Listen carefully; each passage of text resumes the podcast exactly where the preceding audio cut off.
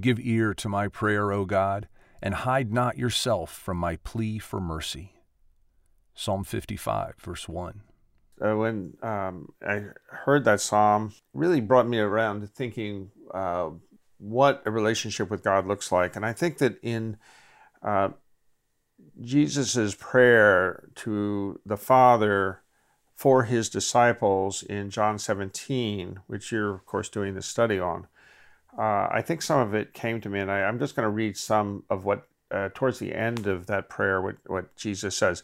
Father, I desire that they also, and he's talking about the disciples, whom you have given me, may be with me where I am, to see my glory that you have given me because you loved me before the foundation of the world.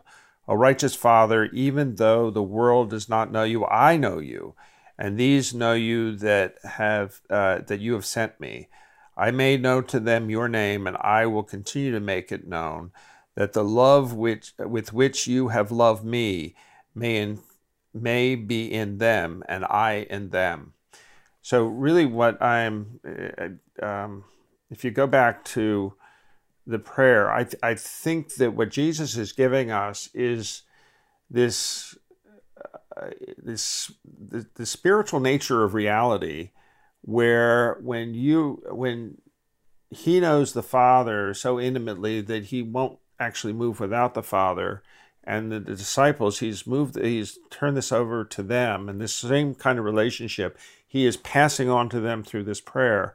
And they in turn go out into the world and are going to be doing the same thing that is the kind of the foundation of the growth of Christianity and why it has lasted all these 2,000 years plus years since this prayer was was uh, was um, prayed uh, over the disciples.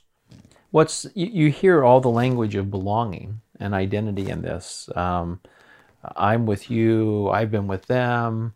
You and I are going to be in them that's a, a declaration of intimacy and connection. And this is what the sustainability of the Christian faith has been.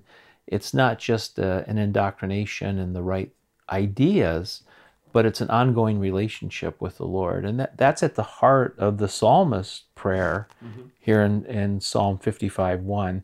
Give ear to my prayer, God, and hide not yourself uh, from my plea for mercy.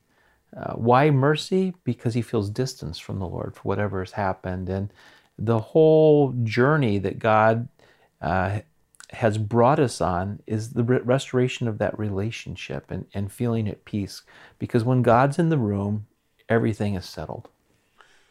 And I would love to actually explore with you here. We don't have the time on this, but how Jesus uh, in the uh, in the uh, seventeenth chapter of John, Jesus's uh, high holy prayer uh, for his disciples shows a uniqueness about him that doesn't exist in these Old Testament figures, like the psalmist, like even David.